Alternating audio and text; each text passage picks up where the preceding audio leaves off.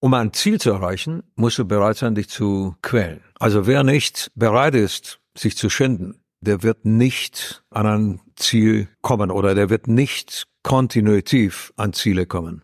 Vielleicht das eine oder andere erreichen. Aber nein, über eine lange Strecke alle 8000er zu besteigen ist nur machbar, wenn du diszipliniert bist. Wenn du völlig im Klaren bist, was auf dich zukommt und das nicht scheust. Wenn du dich nicht bücken willst, wirst du nie wissen, wie es unten aussieht. Sich zu kasteien, das ist in jeder Sportart so. Bevor einer auf ein Treppchen steigt, um eine Medaille in Empfang zu nehmen, wird er sich prügeln müssen durch alle denkbaren Situationen. Und wem das zu viel ist, der wird sein Ziel nie erreichen.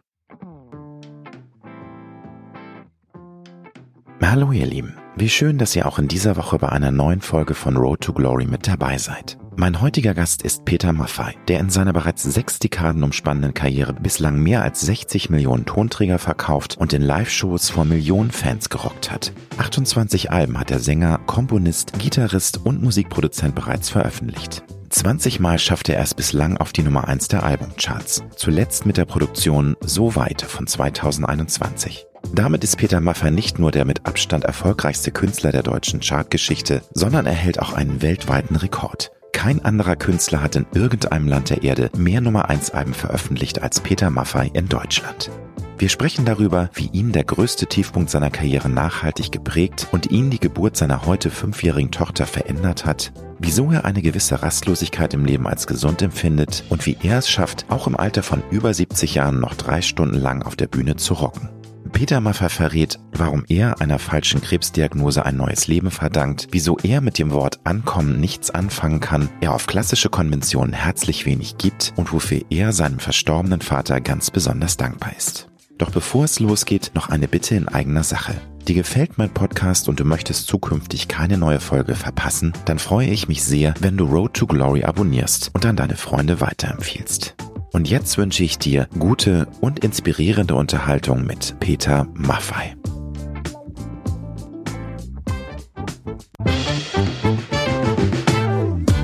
Du hörst Road to Glory. Als Journalist mit 20-jähriger Berufserfahrung hat Alexander Nebel hunderte von Interviews mit nationalen und internationalen Stars geführt. Unter der Überschrift Deine persönliche Erfolgsstory spricht er hier in seinem Podcast mit inspirierenden Prominenten über Erfolg, prägende Wendepunkte und Lebensweisheiten. Gute Unterhaltung mit einer neuen Folge von Road to Glory mit Alexander Nebe. Lieber Peter Maffay, es ist eine große Ehre, dass ich dich heute in meinem Podcast begrüßen darf. Herzlich willkommen. Vielen Dank.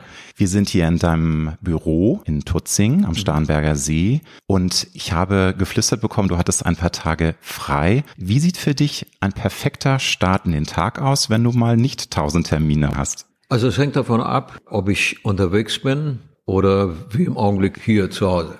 Es hängt auch davon ab, ob es Winter ist oder Sommer ist. Nehmen wir an, es sei Sommer, dann steige ich um 6 Uhr aus dem Bett, dann steige ich um halb sieben auf mein Fahrrad, dann fahre ich zum Beispiel bis zur Roseninsel hier am Starnberger See. Das sind wie viele Kilometer? Das sind sechs Kilometer. Mhm.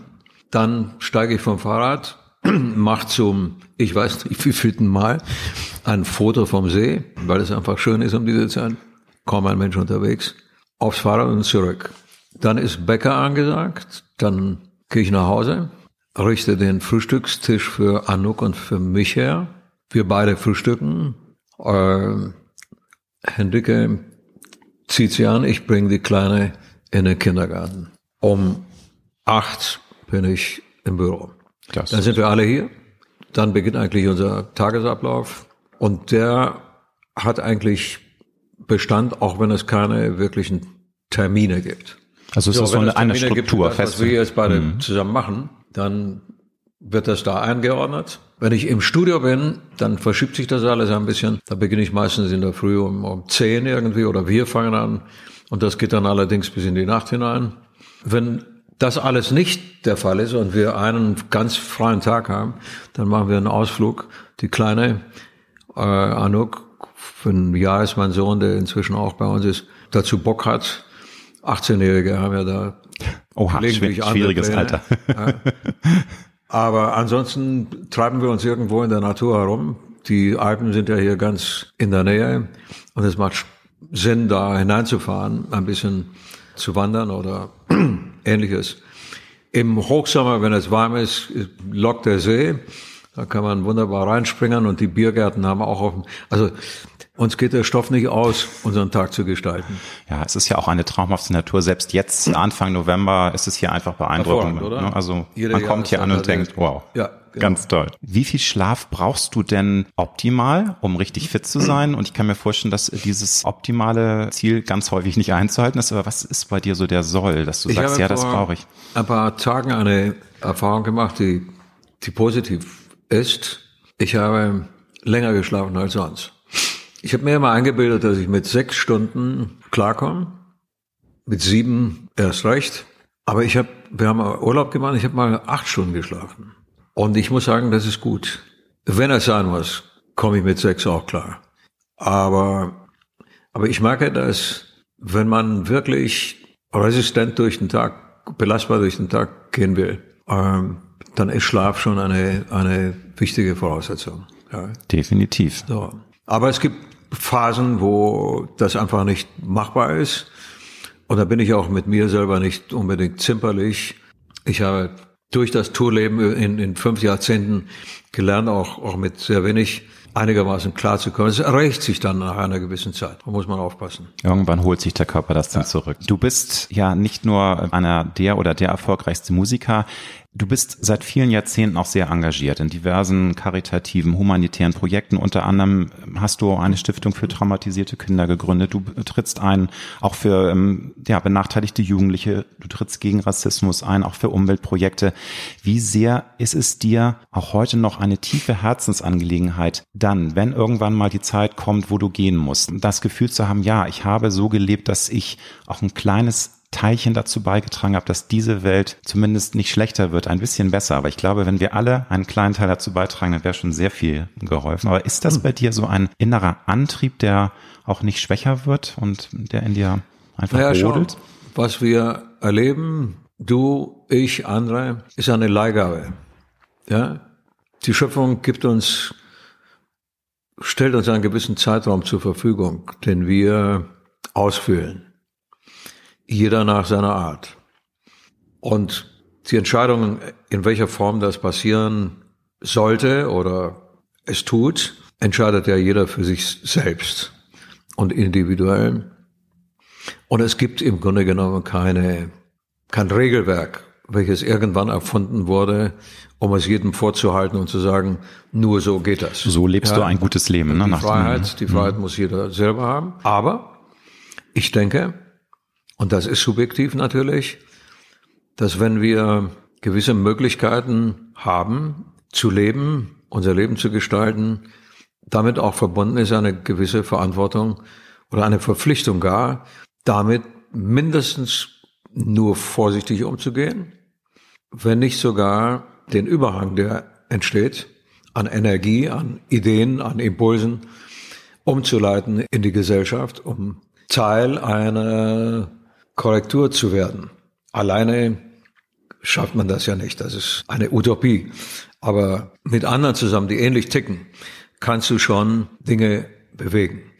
Überlege mal, wie hilflos unsere Gesellschaft wäre, hätten wir nicht Hunderttausende von freiwilligen Helfern, deren Namen man größtenteils gar nicht kennt, die nicht so exponiert sind, wie wir sind äh, und Stimmt. deswegen auch nicht so wahrgenommen werden. Aber ohne diese vielen Menschen würde unser System einfach zusammenklappen. Es würde nicht überlebensfähig sein können. Das heißt, wir alle sind irgendwo gefordert, irgendwann irgendetwas von dem, was wir benutzen und was wir ausnützen im positiven Sinne, zurückzugeben.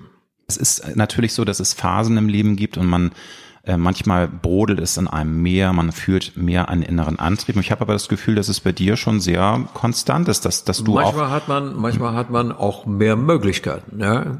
Und, äh, und es ist wie in vielen Dingen im Leben, solche Eisen, wenn sie warm sind oder heiß sind sogar, muss man schmieden. Also wenn, wenn uns jetzt ein, ein Sponsor über den Weg läuft, der hochgradig sozial kompetent ist auf der einen Seite und stinkereich noch dazu und darüber hinaus auch noch bereit ist, davon etwas abzugeben, dann nehmen wir das mit, um es umzuleiten. Wir sind ja nichts anderes als, als, ich sag mal, Weichensteller, ja. Natürlich kommt es auch manchmal zu persönlichen Zuwendern, ja. Aber im, im Grunde genommen, gerade in, in meinem Fall, benutze ich die Plattform Musik und die damit verbundene Popularität, die sich in welchem Maß auch immer einstellt, dafür hausieren zu gehen und zu sagen, Leute, ihr habt genügend auf der Kante, gebt einen Teil ab davon. Es gibt die und die Möglichkeit, dieses Geld, was ihr bereit seid, oder die Möglichkeiten, die ihr einbringt, umzuleiten in eine Stiftung für Kinder mhm. zum Beispiel oder ähnliches. Und das machen ja viele auf der Welt und das haben viele gemacht, bevor ich angefangen habe damit. Ich habe ja auch nur bei anderen abgeguckt, wie die das gemacht haben. und dann sind allerdings daraus jetzt inzwischen ja über 20 Jahre geworden. Hut ab, kann ich nur sagen. Mit dem Älterwerden, stelle ich zumindest fest, wird man in einigen Punkten etwas milder. Nun ist die Welt ein wunderbarer Ort, aber auch ein furchtbarer Ort. Es gibt viele Dinge, die einen wirklich wütend machen. Wie ist es bei dir mit dem Älterwerden? Spürst du, dass du mit etwas mehr Milde auf die Dinge guckst oder bist du immer noch richtig wütend, wenn du merkst, wo es überall einfach überhaupt nicht vorangeht, wo es schief läuft, wo Dinge aufeinander krachen und man sich fragt, Leute, wann lernt die Welt endlich mal richtig dazu? Ich glaube, als junger Mensch ist man ja noch viel viel mehr dabei, sich dann alles auch ganz persönlich zu nehmen und, und darunter zu leiden. Und ich glaube, mit dem Älterwerden merkt man ja auch, dass eben viele Dinge leider nur ganz schwer zu ändern sind und man versucht sich dann auch so ein bisschen nicht rauszuziehen, aber das Ganze etwas mit einer Milde zu betrachten. Wie ist das bei dir? Es kommt auf die Situation drauf an, ob man milde oder wild, wild ist. Mhm. Ich glaube, dass mir eigentlich beide Begriffe nicht wirklich sinnvoll scheinen. Weder mild, das klingt so nach abgehackt, erledigt. Wild, das klingt zu sehr nach unreflektiert und zielunorientiert. Ich glaube, dass Vernunft, die damit gepaarte Erfahrung, auf der anderen Seite und Empathie auf der anderen Seite die richtige Mischung ist, um Lösungen zu erzeugen. Geduld geht ja einher auch mit Analyse. Wenn du etwas verbessern willst, dann musst du ja zunächst einmal erfassen, worum es geht. Und dann versuchst du herauszufinden, wo ist diese Tür, durch die man durchkommt, um ans Ziel zu gelangen. Äh, das wird nur möglich sein, wenn dem ganzen Vorgang Empathie vorgeschaltet ist. Denn du musst etwas empfinden. Also wenn du jemandem helfen willst, bevor du das analytisch erfasst, musst du ja etwas dafür für diesen Menschen empfinden oder für diese Menschen empfinden. Du musst ihre Situation verbessern wollen, weil du Gründe dafür. Ja, du musst dich in sie hineinversetzen können, ja. nachfühlen können, ne, wie so, es hingeht. Dann kommt hm. die Analyse hm. und aus der Analyse heraus muss natürlich dann auch der Wille zur Umsetzung passieren. Das ist die Kette. Die ist leichter machbar, wenn man im übertragenen Sinn jetzt mal vernünftig vorgeht, also logisch vorgeht. Und darin sehe ich eigentlich, wenn man sich diese Attitüde drauf schafft, dann kann man die auch über einen langen Zeitraum so leben. Und dann entsteht Kontinuität. Ja? Wenn wir die Dinge in der Stiftung einigermaßen richtig analysiert haben, was vermutlich bei allen Fehlern, die wir gemacht haben, unterm Strich einigermaßen passiert ist, war das die Voraussetzung dafür, dass wir 20 Jahre danach immer noch diese Arbeit machen können. Wenn wir das nicht gemacht hätten oder zu viele Fehler gemacht hätten, wären wir irgendwo mittendrin hängen geblieben und es würde nicht mehr weitergegangen sein. Eine andere Kontinuität in deinem Leben ist, dass du einfach der geborene Entertainer bist. Du bist ein Rocker, du bist eine Rampensau. Alle schwärmen von deinen Live-Shows. Ich habe dich zuletzt Ende Februar in Hamburg gesehen, 2020, kurz vorm Lockdown in der Barclaycard Arena. Und es ist immer wieder faszinierend zu sehen, wie du es schaffst, drei Stunden wie ein junger Gott die Bühne zu rocken. Wie schafft man das? Du hast eine Kondition, um die manch 35-Jährige dich beneiden würden. Hast du da eine Disziplin? Ist, ist es dir wichtig, Sport zu treiben, auf Ernährung zu achten? Da muss man muss ja auch was investieren, weil wenn man 20 ist, dann fällt einem das alles so zu. Dann, dann funktioniert alles, aber ab einem gewissen Alter muss man natürlich auch auf sich achten und dafür arbeiten, dass man diese Power noch bringen kann, wie ja. du sie bringst auf der Bühne. Wie, was ist dein Geheimrezept? Naja, ich habe neulich ein, ein Foto gesehen von einem Herrn in meinem Alter, der sowas von unverschämt fit ausgesehen hat, Billy Idol. Ja, da kann man wirklich von Neid erblassen. Und ich glaube, das ist ein bisschen so wie mit dem Thema, das wir vorhin besprochen haben. Wenn einem die Natur eine solche Voraussetzung ein bisschen, die Natur, man könnte auch sagen, meine Mutter oder mein Vater, meine Eltern, Sie haben mich ja gezeugt. Wenn diese Anlagen da sind, ist auch damit verbunden ein, bisschen die Verpflichtung, auf diesen Garten zu achten. Der mit guten Genen so, gesegnet ist soll. Ich ne? habe ja. diesen Garten jahrelang verdorren lassen. Ich habe geraucht wie ein Schlot, ich habe gesoffen wie ein Loch. Das ist mir nicht gut bekommen. Und irgendwann ist mir da der Schuh aufgegangen und dann habe ich einfach aufgehört. Das ist jetzt bestimmt 20 Jahre her. In diesen 20 Jahren habe ich dann gemerkt, welche Quittung man im Leben oder welche Quittungen mhm. man im Leben erhält. Und das ging manchmal bis ans Aus. Das hat mich ein bisschen, äh, nein, nein, das hat mich regelrecht erschreckt. Und ich habe gesagt, so nicht. Die einzige Alternative ist ein, ein Mindestmaß an Disziplin. Wenn du jetzt reinguckst in, in die Landschaft Musiklandschaft und siehst, wer alles unterwegs ist, in einem Alter, das man früher als der Satz Don't trust people over 30 noch gegolten hat oder vermeintlich gegolten Stimmt. hat, äh, dann stellst du fest, es sind alles Leute, die enorm diszipliniert leben und die ein, ein klares System haben, nach dem sie leben und deswegen auch sich eine Kraft erhalten, die vielleicht überdurchschnittlich ist. Mir macht es einfach Spaß, Sport zu betreiben. Ich habe eine kleine Tochter, die ist drei Jahre alt. Das ist schon und wir haben uns neulich, Hendrike und ich, unterhalten, wie das wohl ist, wenn sie Abitur hat.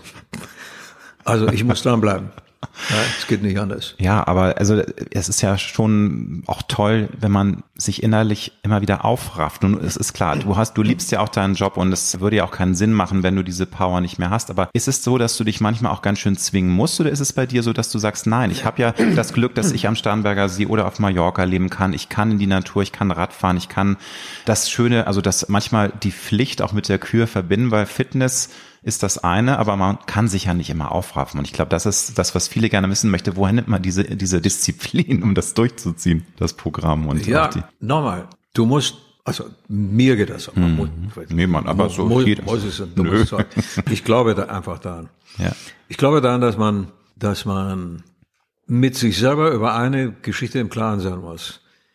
Um ein Ziel zu erreichen, musst du bereit sein, dich zu quälen.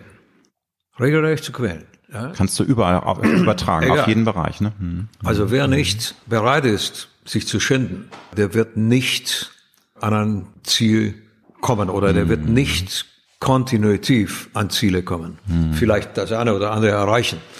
Aber nein, über eine lange Strecke äh, alle 8000er zu besteigen, ist nur machbar, wenn du diszipliniert bist. Wenn du völlig im Klaren bist, was auf dich zukommt und das nicht scheust. Wenn du dich nicht bücken willst, wirst du nie wissen, wie es unten aussieht. Ja, also sich, sich zu kasteien, das ist in jeder Sportart so. Bevor einer auf ein Treppchen steigt, um eine Medaille in Empfang zu nehmen, wird er sich prügeln müssen durch alle denkbaren Situationen. Blut, Schweiß ja, und Tränen, um es mal archaisch auszudrücken. Natürlich. Ja. Hm, hm. Und nur so wird es gehen. Und wem das zu viel ist, der wird sein Ziel nie erreichen. Das ist einfach so. Ja. Nun bist du ja über 50 Jahre der erfolgreiche Star Peter Maffay. Du hast vor kurzem dein 20. Nummer 1 Album mit so weit hingelegt. Dein äh, Weltrekord noch weiter ausgebaut, als er je schon war. Also du bist der erfolgreichste weltweite Künstler mit den meisten Nummer 1 Alben. Es läuft bei dir. Trotzdem die Frage, gab es in diesen 50 Jahren mal eine Phase, wo du gespürt hast, trotz des Erfolges, Natürlich hast auch du mal Wellen durchlaufen, es lief mal super toll, dann lief es mal nicht so gut, aber wo du dich so ein bisschen als Getriebener gefühlt hast von dem eigenen Erfolg, wo man merkte, das entgleitet mir jetzt so ein bisschen, ich bin in dieser Maschinerie gefangen, äh, die natürlich dazugehört, das muss man ja auch sagen. Also if you can't stand the heat, get out of the kitchen ist einfach so, wer A sagt, muss auch B sagen. Gab es da mal eine Phase und wann war das, wo du merktest, hey, ich muss hier gegensteuern, das, das entgleitet mir so ein bisschen. Ich in den 70er Jahren. Ja. In den 70er Jahren gab es diese Entnabelung. Ich hatte ja mit Schlager angefangen, mein Einstieg. War einfach so, das hat Spuren hinterlassen, ein Image, ein Umfeld, welches beharrte auf diese Stilistik und mich dort behalten wollte. Mich von diesen Leuten zu lösen, war ein gewisses Risiko. Das war der Sprung ins kalte Wasser auch, ne? Also du hast auch Komfortzone verlassen. Hm. Irgendwie Ende der 70er Jahre ist es dann gelungen. Mit dem ersten Nummer 1 Album, Steppenwolf. Also zumindest diese, da sind wir noch aus dem Flugzeug gesprungen. Und das Album war wie ein Fallschirm. Wir sind sanft gelandet, hatten aber noch andere Sprünge vor. Und um die ebenfalls so zu überstehen, musste man jetzt an sich anfangen zu arbeiten. Mhm. Also ein Baustein zu dieser Autarkie oder zu dieser autarken, selbstbestimmten Form war die Gründung von Red Rooster. Die Beatles hatten Apple, hundertmal größer als wir, als unser Konstrukt, aber vom Prinzip her etwas Ähnliches.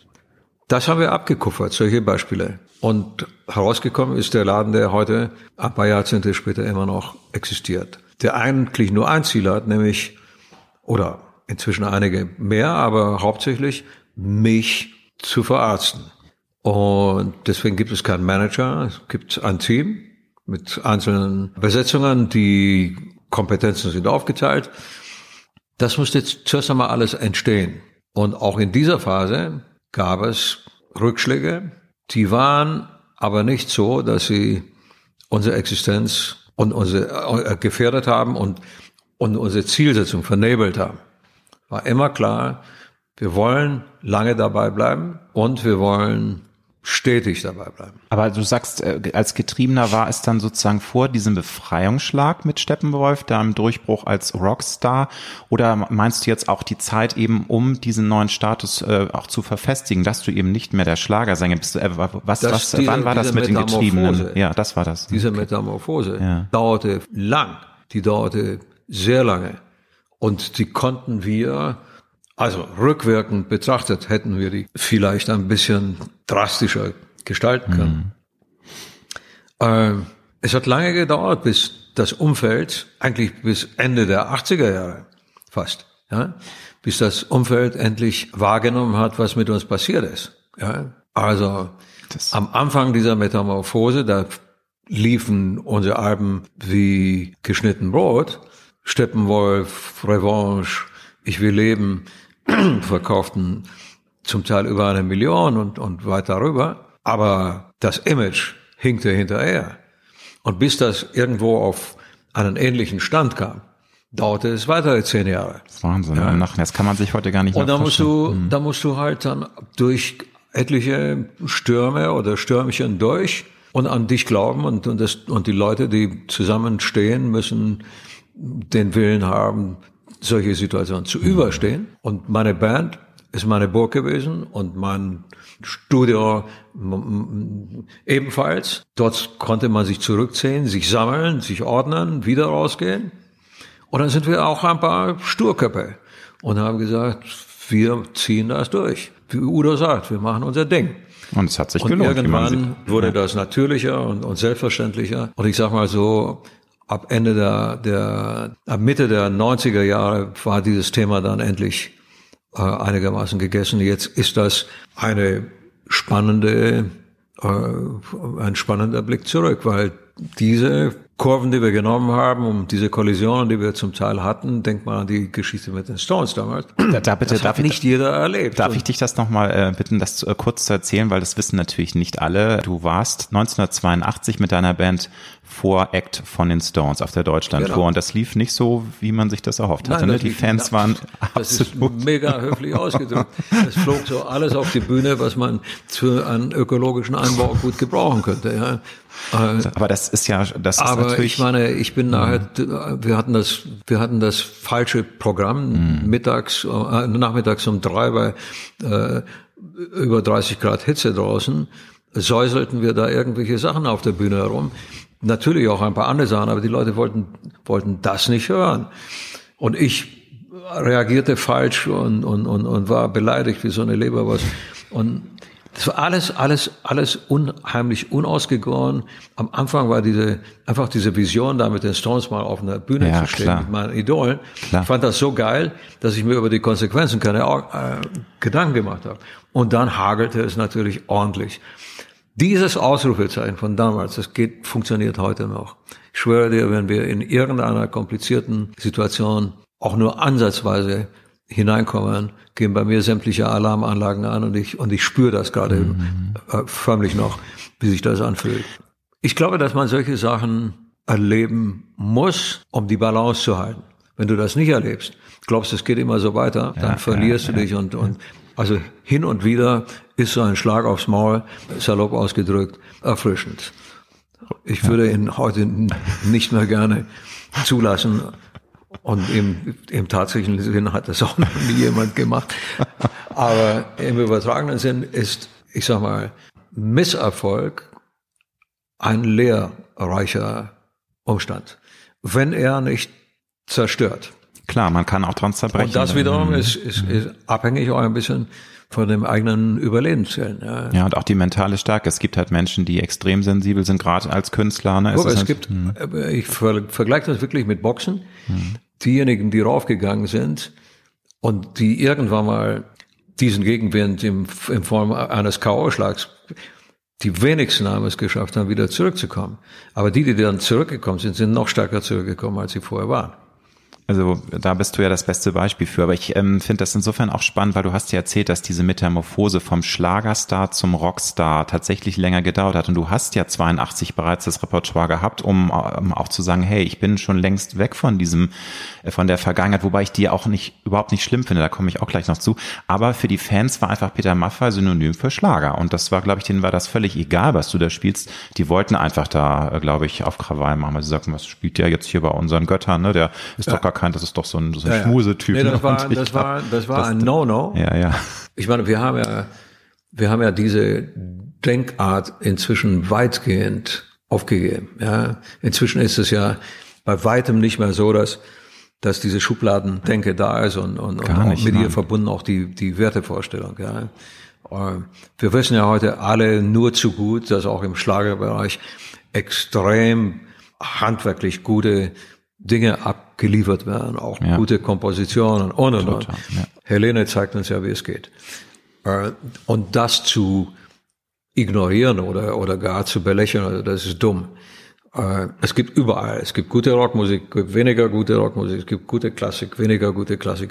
Es gibt Jazz, der sich für sehr gut hält und nicht ist, äh, und dann wieder welchen, der es wirklich ist. Also, ist alles relativ und über Geschmack lässt sich eigentlich wirklich nicht streiten. Du bringst es auf den Punkt, dass es heute genreübergreifend ist und man erlebt es ja auch bei deinen Konzerten. Dieser Signature-Song aus deiner Schlagerzeit und Es war Sommer, den ich persönlich liebe, sage ich ganz offen mal. Ich finde, das ist auch eine Facette von dir. Das, ja, und das ist einfach ein, ein Kultsong. Man merkt ja auch, die Fans gehen bei deinen Rocksongs ab, aber sie lieben auch diesen Song. Trotzdem ist es manchmal so ein bisschen auch hm, wo du sagst, ja, ich mache das gerne, weil meine Fans es einfach lieben, aber ich selber kann mich damit nicht mehr so nicht identifizieren. Nee, sag mal, also das Und ist, es war Sommer. Ja, ja. Wir spielen das inzwischen in so einer James Taylor Stilistik mit, mhm. mit akustischen mhm. Gitarren und so. Ja. Du erkennst, das ist eine super coole Komposition. Und die Aussage, aus ich war 16 und sie 31, war zu der damaligen Zeit, als das Lied rauskam, Skandal. ein Thema. Ja. Heute kräht doch kein ja, Mensch nein, mehr danach. Nein. Heute tut es einfach jeder. und ja. what's wrong with it? Ja. Der, so. Da ist eine Relativierung eingetreten, die wirklich sinnvoll ist. In anderen musikalischen Kulturkreisen, also Ländern, mhm. USA zum Beispiel, auch in England, hatte das ja viel früher stattgefunden. Da gab es diese harte, zum Teil diskriminierende Positionierung oder, oder Einordnung nicht. Da galt eigentlich von, von Anfang an, es ist gut gemacht oder es ist nicht gut gemacht. Und, und ich finde, das ist ein, das ist ein Befreiungsschlag. Mm, ja, definitiv. So. Und äh, aber du, glaube ich, ist ein Song, mit dem du dich wirklich nicht mehr identifizieren kannst. Ist ein Riesenhit gewesen, aber spielst Spiel du den? aber spielst, noch, und zwar ja, also als Ende Februar, da habe ich hast du ihn nicht gespielt, aber du kannst ja auch nicht jedes Mal dieselben, ne, machst dann du hast so ein Repertoire, ich spiele ne? Du aber deswegen, weil ich mir erlaube, das Ganze wirklich mit Ironie anzugehen. Super. Und auch dieser Song Olaf hat da wirklich etwas Gutes geschrieben. Die Melodie, wenn ich habe ja viele Freunde, die, ich sag mal, die, die mhm. äh, diese Zeit nicht miterlebt haben, die mit nicht wissen, was Schlager ist, weil sie Engländer oder Amerikaner genau, oder genau. Franzosen oder mhm. Spanier sind. Und dann spielst du den Song vor und, und dann sagen sie, hey, das ist aber ein geiles Lied.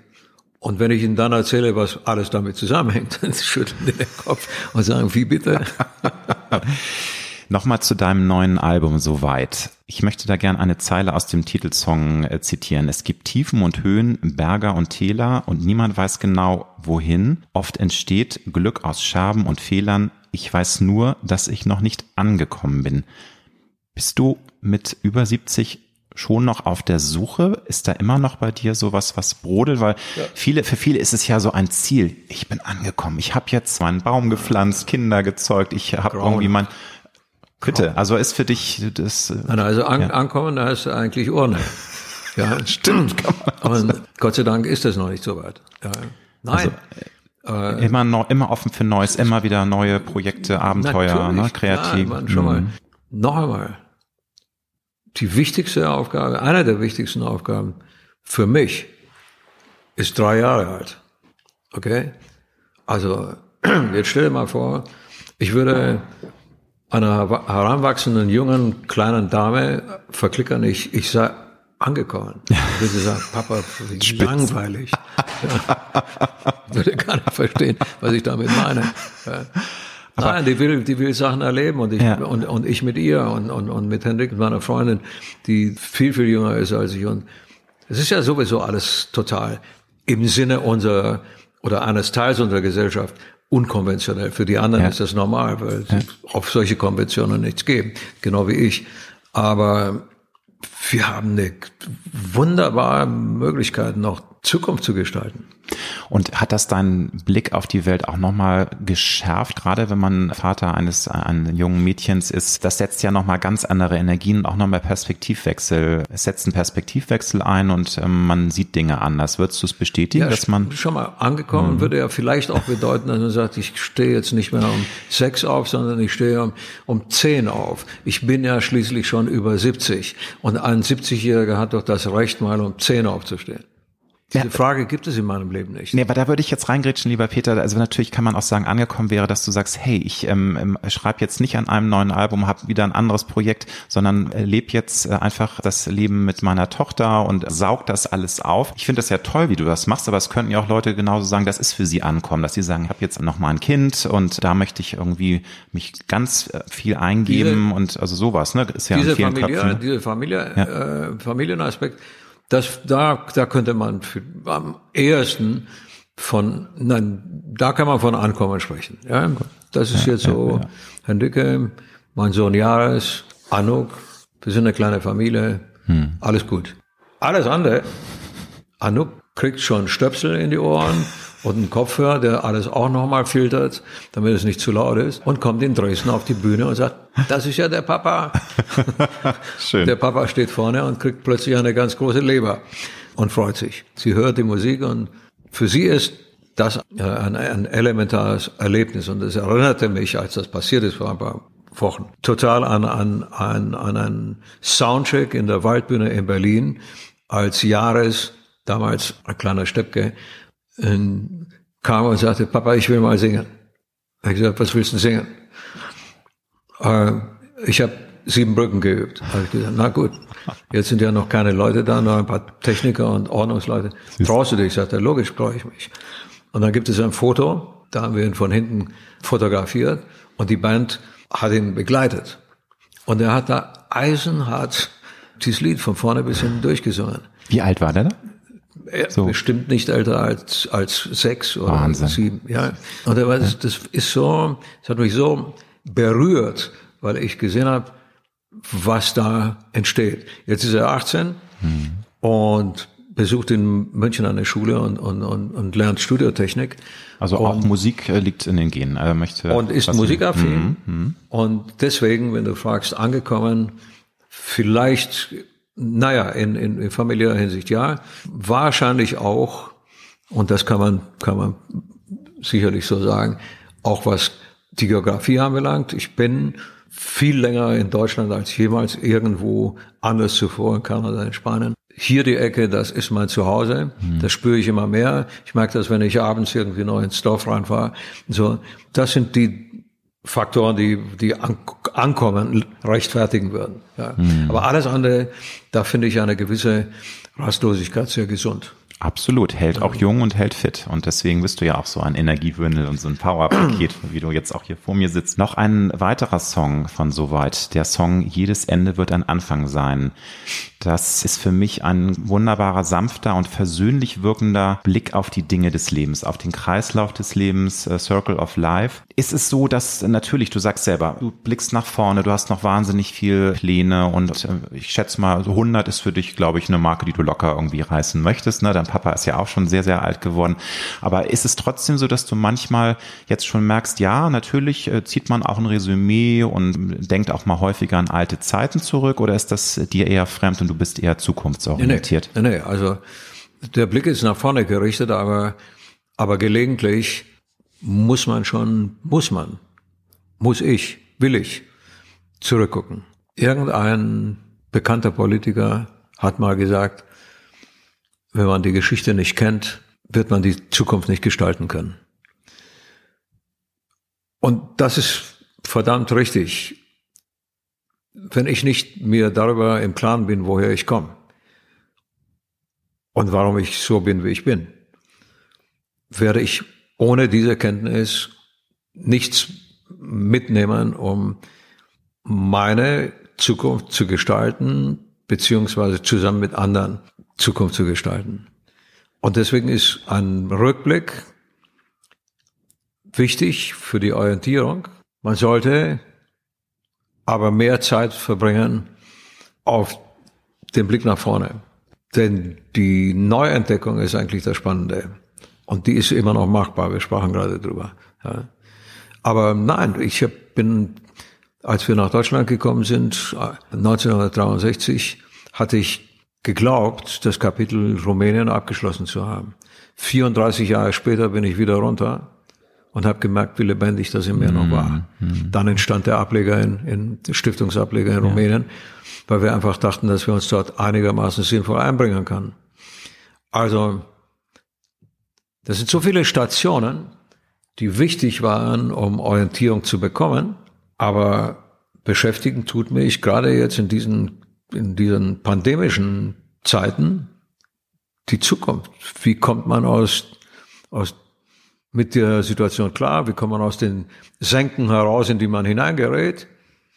Äh, das ist viel spannender, als ich mit der Vergangenheit. Ich bin kein Nostalgiker. Okay, also nicht früher, also früher sei alles spannender, besser. Besser, schöner. Aber nein, Melancholie, das kann mal, ich nicht hören. Melancholie ist, ähm, also weil ich meine, du, hast, du hast wunderschöne melancholische ja. Songs ja auch geschrieben, ja. aber das, das ist auch ein Gefühl, ja. das du auch genießt, wo du Wenn ich sagst, mit der Band gespielt hätte, wäre mhm. Bertram gekommen, hätte gesagt, das ist mir zu langsam, das ist mir zu weich, das ist mir, die andere Tonart, die singst du besser.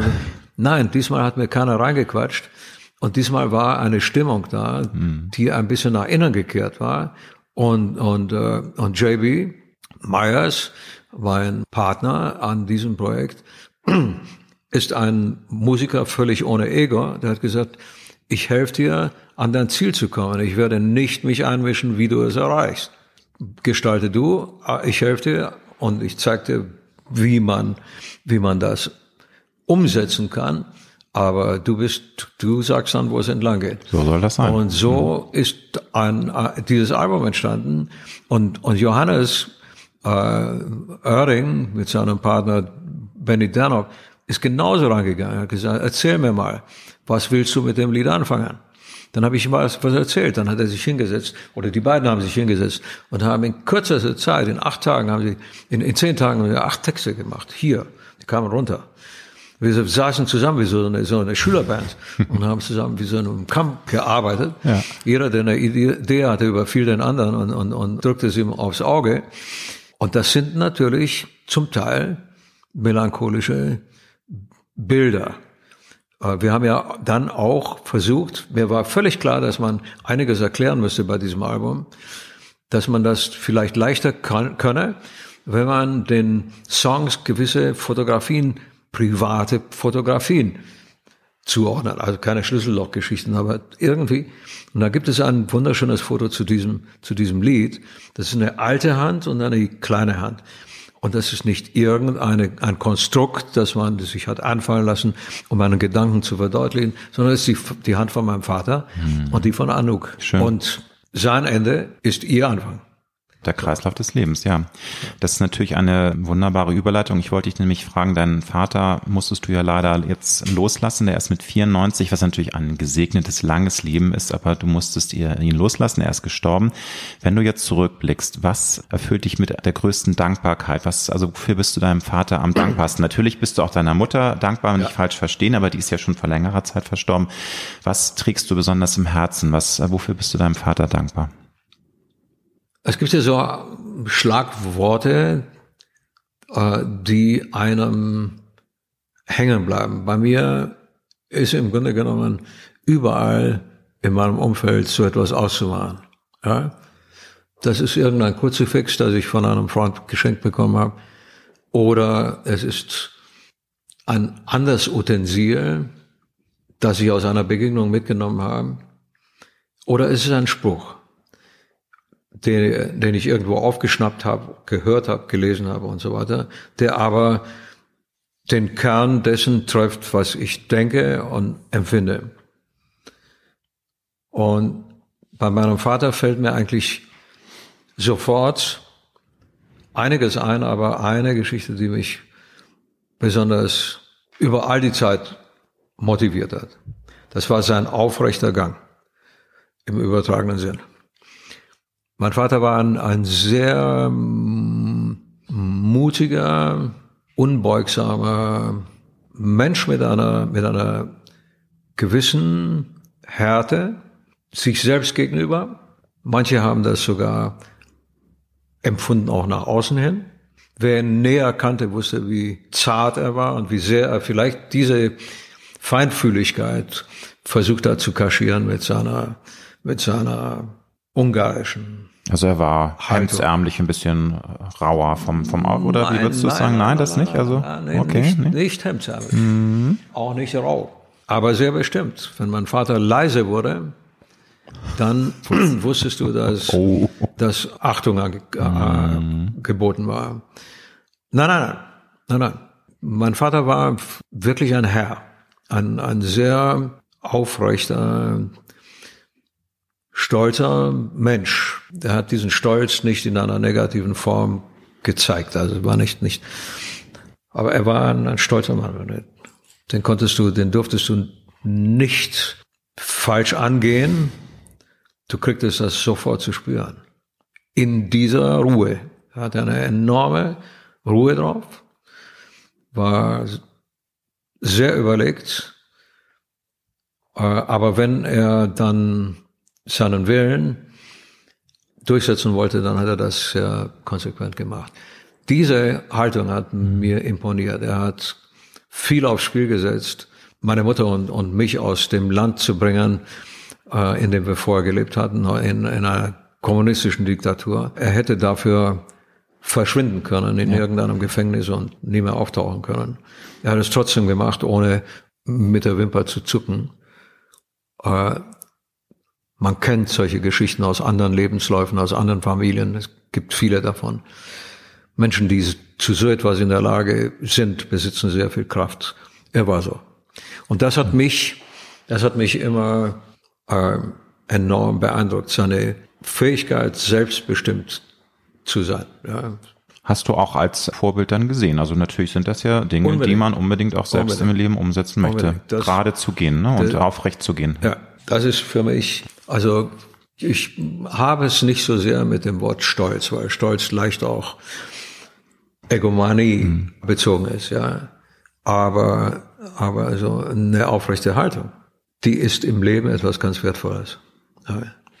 Gab es in deinem Leben einen sehr prägnanten Wendepunkt, wo du alles hinterfragt hast? Also ich meine natürlich in über 50 Jahren nicht nur Karriere, sondern Privatleben, da passieren ja wahnsinnig viele Dinge. Aber irgendwie eine Sache, wo du dich erinnerst und sagst, ja, das, das hat meinem Leben nochmal eine andere Richtung gegeben oder das hat, ähm, da habe ich naja, alles hinterfragt. Es ist ja schon viel spekuliert worden über mein Privatleben. Auch das sind ja natürlich sehr anschneidende Momente. Und äh, ich habe natürlich eine Sache im Hinterkopf. Du lebst jetzt seit vielen, also ich glaube seit über 20 oder 30 Jahren so diszipliniert, so gesund. Du hast es ja manchmal übertrieben. Du hast viel geraucht, du hast viel Alkohol getrunken. Du hattest aber eine falsche Diagnose und das ist, glaube ich, doch so eine ein Wendepunkt ja, in deinem Leben, der ja, alles. Wenn ein Arzt ne? kommt und sagt, ja, du hast Krebs, dann rutscht dir zuerst einmal das Herz in die Hose. Und gerade Lungenkrebs ist ist eine äh, eigentlich hoffnungslose Geschichte. Ja, aber da, wenn du Glück hast, schneiden sie dir einen Flügel weg und dann hast du noch einen und dann noch weniger. Und irgendwann ist, ist eben dann Schluss. Da war ich einfach zu lebenshungrig, offensichtlich. Und weil das so war, erschreckte mich diese Diagnose gründlichst. Und ich habe mir dann geschworen, wenn ich wie auch immer, und ich hatte ja keinen Reim drauf, was das bedeuten könnte, an diesem Kelch vorbeikomme, dann lasse ich's. Und ich kann mich ja noch sehr gut an die, an die äh, Situation erinnern, als ich, ich steckte mich natürlich dann in so eine Röhre, um, um mich mal Furchtbar. in Scheibchenweise ja. zu äh, examinieren. Äh, und ich musste auf dieses Ergebnis äh, an, an, über einen Tag lang warten und saß dann im Krankenhaus in Starnberg äh, im, auf dem Flur auf einer Bank und die Ärztin kam mit dem Befund aus einer Tür raus, so 30 Meter entfernt von mir, und sah mich da so wahrscheinlich wie so ein Häuflein elend herumsitzen und hielt das Papier in die Hand und mit dem Zeigefinger sagte sie, noch. No. Not. Wie alt warst du da? Uh, so, noch in den 30ern oder 40ern oder? Schon, ist ja schon her, ja, ne? Ende 30. Ende 30. Ja, aber es ist natürlich das, also ich glaube, mehr äh, durchgeschüttelt kann man ja gar nicht werden. Ne? Da, also, war ich, da, mh, ich sag mal so, mh. wenn, wenn, wenn die Diagnose gestimmt hätte, dann hätte ich mh. möglicherweise auch was mit mir selber, hätte ich mir was angetan. Ja, also ja, abzuwarten, ja. wie so eine Kurve nach unten geht. Aber das war unvorstellbar. Aber es war ja dann tatsächlich für dich ein großer Schock, aber es ging ja gut aus und es hat dann ja auch das positive Ergebnis Zuerst gehabt. Hatte ich ja ne? meinen, meinen Hausarzt, der diese Diagnose gestellt hat, in, in besser Absicht hätte ich ja wirken können. Du, äh, heute sagen, heute umarme ich ihn geradezu dafür. Das ist ja wirklich so. Wer weiß, wo du jetzt stehen würdest, wenn du noch äh, die nächsten Jahrzehnte weiter äh, so viel geraucht. Naja, das kann. Punkt. Klare Ansage. Ne? Ja. Mhm. mhm. Ich habe ja, ich habe ja Leute erlebt, die Kehlkopfkrebs hatten ja, und ja. dann äh, nach der Operation ein offenes Loch und da haben sie die Zigarette reingesteckt. Oh, Wahnsinn. Ja, das ist schlimm. Du hast in deinem Leben unglaublich viel erreicht. Gibt es trotzdem noch Ziele, Träume, die du erfüllen möchtest, äh, wo du auch immer noch für brennst und sagst, ja, das, das habe ich mir definitiv zu einem Ziel gesetzt? Oder lässt du die Dinge immer offen nein, für nein, Neuigkeiten auf dich zukommen? Aber nein, ich, hm? nein, nein, nein, nein. Also es gibt jetzt zu viele Gründe dafür, äh, einen geordneten Abgang hinzulegen. Ja. Der, der ja hoffentlich noch Jahrzehnte dauert, mein Lieber. Also ne? 100, 100 möchten wir. Ja, darf da nicht unersättlich sein. Nein, natürlich nicht, aber. Aber nein, wie gesagt, also hm. zwei Kinder sind immer die beste oder Kinder überhaupt sind immer die beste Motivation, finde ich, und, und, und, und ein, eine Frau, mit der man glücklich zusammenlebt, die beste Motivation, zumindest den Versuch zu unternehmen, Weichen so zu stellen, dass das, was nachher kommt, ein weicher Übergang ist. Ja. Das würde mir mehr als reichen. Also das wäre alles, was ich bis jetzt erlebt habe, erfüllt mich mit großer Dankbarkeit. Sowohl die weniger guten wie auch die anderen Geschichten. Also ich kann nicht meckern. Ich habe es gut getroffen. irgendwie. Und ähm, ja, da ruhst du schon in dir. Ne? Also nochmal dieses Thema angekommen, wo du sagst, du bist in Sachen Familie, da bist du angekommen. Du bist nicht in der Kunst, in der Kreativität, da gibt's noch ganz viele äh, Ecken zu erobern, aber das ist ja schon jetzt ein, finde, das wirkt auf mich sehr, du bist glücklich, du ruhst in dir und kannst sagen, ja, es läuft. Also ich, ich kann auf ein tolles Leben zurückblicken mit ganz viel Tiefen, aber auch unglaublich vielen Höhen und das ist dafür bin ich Glücklich, dankbar. Also da Glück ist sehr, aus meiner Sicht zumindest, ist eine sehr momentbezogene Empfindung. Aber zufrieden ist etwas, das kann eine ganze Phase bestimmen. Ja? Und ich bin ganz einfach, das Leben ist ja wie so, wie so, wie so eine arithmetische Übung zuweilen. Ja? Plus und Minus. Unterm Strich bin ich mit dem Ergebnis, und das habe ich auch zu sein, zufrieden. Ja, es fällt mir nicht schwer, mhm. mir Zufriedenheit selber zu implizieren. Ja, ich bin es. Aber da möchte ich nochmal aufbauen und fragen, was ist denn für dich die, wirklich die Essenz eines zufriedenen, auch eines erfüllten Lebens? Das, das interpretiert ja jeder Mensch für sich anders. Es gibt Menschen, ja, die da sehr, dass, die, also, hm. dass, du, dass man das Gefühl hat, wieder natürlich subjektiv, sondern das Gefühl hat, aus den Optionen, die da waren und sind, einigermaßen etwas gemacht zu haben. Hm. Ja. Oder sie wahrgenommen. Gut, aber da stapelst du jetzt tief, lieber Peter, mit einigermaßen nee. was gemacht zu haben. Also da kannst du schon, finde ich. Gibt, ne? Entschuldige bitte, es, ja, gibt so, es gibt solche, es gibt so extreme, extreme Verläufe von Biografien. Dagegen ist aber das, das sind ein kleines Baustein von, von Mikrobaustein, da, Makro. Da hast du recht. Das sind wir Menschen sowieso alle. Wir nehmen uns alle viel zu wichtig, so wie wir auf Erden sind. Aber trotzdem ist es ja schon toll, wenn man sagen kann, ich habe Millionen Menschen auch Freude gemacht. Allein das ist doch was Tolles, finde ich. Man muss ja nicht jetzt unbedingt einen Nobelpreis gewinnen, um, weil man ein neues Medikament, ne, aber Freude zu vermitteln vor, ist doch was ganz, ganz Tolles. Woche gab es eine Einladung. Wir hatten bei einer sehr lustigen Sendung mitgemacht, Groß gegen Klein. Ja, die ist ja legendär, ne? ARD mit Kai Pflaume, ne? ja. Und der Gewinner kriegt am Ende eine Zuwendung, ja. Geld ja. und kann das, das ist verbunden mit dieser Verpflichtung, umleiten in eine Einrichtung oder verwenden für einen karitativen Zweck. Und Hendrike hatte die Idee, in Halle gibt es eine Einrichtung, das ist eine Wärmestube für Menschen, die kein Zuhause haben. Und davon gibt es ja mehr, als unsere Gesellschaft wahrhaben will. Definitiv, ja. ja? Hm. Und da sind wir zu zweit hingegangen und das war eine beeindruckende Begegnung. Es ist nicht so, dass ich da das erste Mal damit zu tun hatte. Aber es war ein kalter Tag und ich fror und bin da rein. Und da saßen Menschen, denen es genauso gegangen ist. Die aber aus ganz anderen Gründen da waren. Also wenn ich über etwas wirklich froh bin, ist, dass es solche Möglichkeiten. Ich, ich habe dann auch klar gemacht, habe gesagt, das Geld kommt nicht von mir, das, ich bin nur der Postbote. Aber selbst Postbote zu sein, ist eigentlich ein Glück. Ja?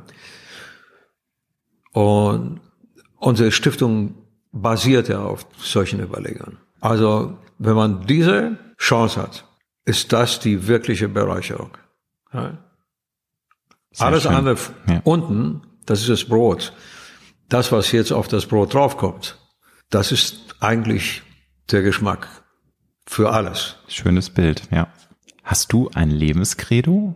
Wahrscheinlich ändern sich Lebenskredos auch mal wieder, aber irgendwelche äh, Weisheiten, Sprüche, wo du sagst, ja, das bringt's auf den Ich will Punkt nicht ordinär sein, aber mein, mein Hau raus. Freund, mein Kumpel Steffi Stefan sagt immer, fröhlich und vergnügt, bis der Arsch im Sarge liegt. bis der was? Fröhlich und vergnügt? Bis der? Bis der Arsch bis der im Sarge liegt. Das finde ich super, das merke ich mir. So ist, so soll, soll man es auch machen, ne? Also, so, so, so, solange er nicht zu schnell dann im, im Sarge liegt, der Arsch. Aber hast du eine, also ich habe natürlich recherchiert, du bist gläubig, du glaubst an Gott. Hast du generell eine spirituelle Ader? Magst du gerne auch mal ein Zwiegespräch mit Gott führen? Also wie lebst du deinen Glauben? Das macht ja auch jeder für sich anders. Also wie ist es bei dir? Du siehst mich jetzt lachen. Ja, aber ich, Religion ist ja was Schönes. Ne? Ja, weil ich jetzt anfange, Episoden zu erzählen. Ich habe von einem Freund neulich, der ist ja gläubig, und zwar aber eine sehr angenehme Art und Weise, ein Kruzifix geschenkt bekommen. Und das hatte ich vor, in einem Gebäude anzubringen, weil solche Dinge eigentlich überall in meinem Umfeld herumhängen. Und ich habe das, weil ich in dieses Gebäude nicht reingegangen bin, an die Wand gelehnt und habe gesagt, in ein paar Tagen komme ich und dann meinte. Und der Wind hat es umgehauen. Und dem armen Christus ist ein Arm abgebrochen. Oh. Ja? Und als ich das gesehen habe, habe ich gesagt, der liebe Gott wird mich für diese Nachlässigkeit bestrafen. Und wir haben es sofort geleimt. Ja, ja. Jetzt ist er wieder ganz und ich hoffe, der liebe Gott nicht mehr ganz so böse. das ist doch eine super, super Geschichte. Es ist natürlich eine große Frage, ich weiß, aber bitte gestatte mir, dass ich sie dir trotzdem stelle. Was ist für dich, wenn du jetzt auf dein spannendes, ereignisreiches Leben, was du bisher führen durftest, zurückblickst, was ist für dich da der Schlüssel, um wirklich zufrieden zu leben? Du sagst ja, Glück ist nur ein flüchtiger Moment, aber dieses Gefühl der Zufriedenheit, was wir alle ja möchten, alle Menschen möchten zufrieden sein, möchten in sich ruhen und möchten sagen, das Leben läuft so, dass ich mich wohlfühle. Was sind für dich da essentielle Triebfedern? Was ist ein Schlüssel, dass man das erreichen kann, diesen Zustand? Was würdest du da Menschen mit auf den Weg geben? Gar nichts. Das muss jeder für sich selber rausfinden. Es ist nun wirklich nicht so, Fachmann bin für alle Lebenslagen nee, das und, und Dinge raus. Fragen Sie Fragen Herrn Sie Dr. Maffei, ne? Dr. Sommer kann in Rente gehen. Genau. Nein, aber es ist, man, trotzdem macht man ja selbst Erfahrungen. Es ist mir schon klar, dass du jetzt auch nicht als Guru missverstanden ja. willst, der die Welt beglückt mit Lebensweisheiten. Aber so wie ich dich jetzt empfinde, du bist ja sehr zufrieden. Du sagst ja selber, Glück äh, nicht immer, das ist ein Moment, aber diese Zufriedenheit hast du ja erreicht. Und was, ähm, klar, du bist dadurch auch durch Täler gegangen, wie wir alle. Also es ist nie stromlinienförmig im Leben. Aber kannst du irgendwas von deiner eigenen Erfahrung sagen, was dich da auf den Weg gebracht hat? Wie erreicht man Zufriedenheit? Zum Beispiel auf die eigene Stimme auch immer hören, weil viele werden auch häufig fremd gelebt, weil sie es allen recht machen wollen. Es ist ja auch immer ein schmaler Grad, dass man natürlich auch, nicht. ne, dass man sein eigenes nein, nein. Ding machen will, aber man muss auch Rücksicht nehmen. Man muss, ist, mhm. ist eine mhm. Illusion, dass irgendeiner findet einen immer grauenhaft. Das ist auch normal.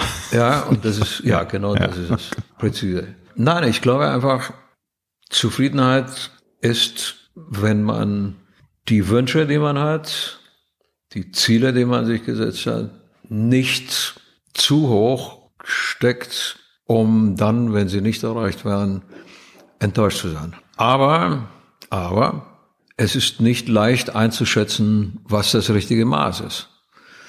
Und deswegen, glaube ich, kommt es auch zu, zu den Misserfolgen. Die aber über auch, die man, die wichtig sind, wie du ja selbst sagst. Über die man, vor allem wenn dann ein bisschen Abstand da ist, ebenfalls im Sinne eines Gewinns nachdenken kann. Ja?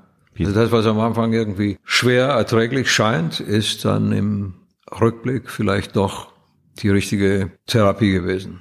Aber ich bin mir jetzt mehr als sicher, dass meine Antwort ziemlich. Nee, ich finde das nicht, weil das, du ordnest das sehr ein und bist dabei, finde ich auch also du hast eine sehr sympathische Bescheidenheit. Age is just a number, sieht man an dir mehr denn je. Aber jeder hat ja so ein gefühltes Alter. Es gibt, glaube ich, auch 35-Jährige, die sich körperlich wie 60 fühlen, die schon mental auch nicht mehr so offen sind. Wie alt fühlst du dich heute im November 2021? So, man hat ja so ein gefühltes Alter. So von der Energie, von dem, was man empfindet. Auf der Bühne, wie gesagt, bist du wie ein 35-Jähriger für mich. Mm. Doch, nimm es an. ich bin Phasenweise, das variiert, leicht und gelegentlich schwer. Schwer heißt, ich krieg den Hintern nicht hoch, nicht physisch, sondern ich weiß, was du meinst. Mental. Man, man ja? will einfach dann und fühle mich, fühle mich ein bisschen, na sagen wir mal erschöpft. Und dann wird mir klar, dass ich mich mit vielen Dingen umgebe, von denen es besser wäre, sich zu befreien. Oder dass ich Entwicklungen hab entstehen lassen, mich daran beteiligt an ihrem Entstehen, die ungut sind und negative Energie erzeugen. Das kann zu einer schlaflosen Nacht führen, in der alles sowieso zunächst einmal ungut aussieht. Am Morgen, wenn ich dann aufwache und aufstehe, frage ich mich dann sehr oft, hast du sie noch alle? Äh, was soll dieses Gejammer? Tu was dagegen. Und dann fängt mein Körper an, mein Gehirn in den Hintern zu treten. Und dann fange ich an, wieder aufzubauen. Okay. So. Aber diese Phasen gibt es. Die hat es sicherlich früher auch gegeben, aber sie sind jetzt, weil mehr Wissen da ist und mehr, ja, mehr Wissen um, um, um die Konsequenzen, mit denen man es zu tun hat. Ja. Also, ich sag mal, Angst ist ja ein wichtiges Regulativ. Ohne Angst würden wir pausenlos uns verletzen und die Angst bewahrt uns vor unüberlegten Situationen in vielen Fällen. Aber es ist auch scheiße, wenn die Angst dann bestimmt. Das ist ein schmaler Grad, keine Frage. Es gibt natürlich junge Menschen, die diese Angst total ausblenden und dann leider eben auch, wie du schon sagst, schlimm verunglücken beim Sport, ne, sich überschätzen, beim Klettern, abstürzen. Also, aber man darf sich von der Angst auch nicht übermannen Nein, lassen. Das ist ganz gerade, wichtig. Gerade ja. Mhm. der, der Suizid bei jungen Menschen setzt ja voraus, dass diese Angst überdimensional ist. In einem Alter, wo viel ja, Lebensmut ja. eigentlich da ist. Ja. Schon so aufzugeben, das ist eine andere Dimension. Ne? Also. Wenn du heute mit deinem Wissen, deiner Lebenserfahrung, dem jungen Peter, der am Anfang seiner Karriere steht, einen guten Rat geben könntest, dass vielleicht einige Dinge anders, besser, geschmeidiger verlaufen, wenn du dem einen Rat geben könntest, was würdest du ihm sagen? Ich dem würde sagen, beim Motorradfahren sind Kurven was Wunderbares, im Leben allzu viele nicht. Das ist ein wunderbares Schlusswort. Ich danke dir herzlich, lieber Peter, wünsche dir ganz viel Erfolg. Vielen lieben Dank für die Zeit. Danke dir.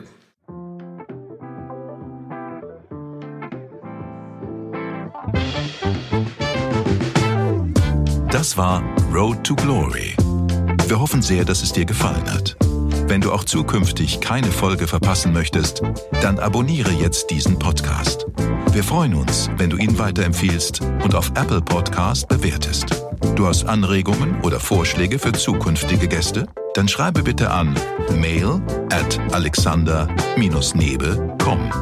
Bis nächste Woche.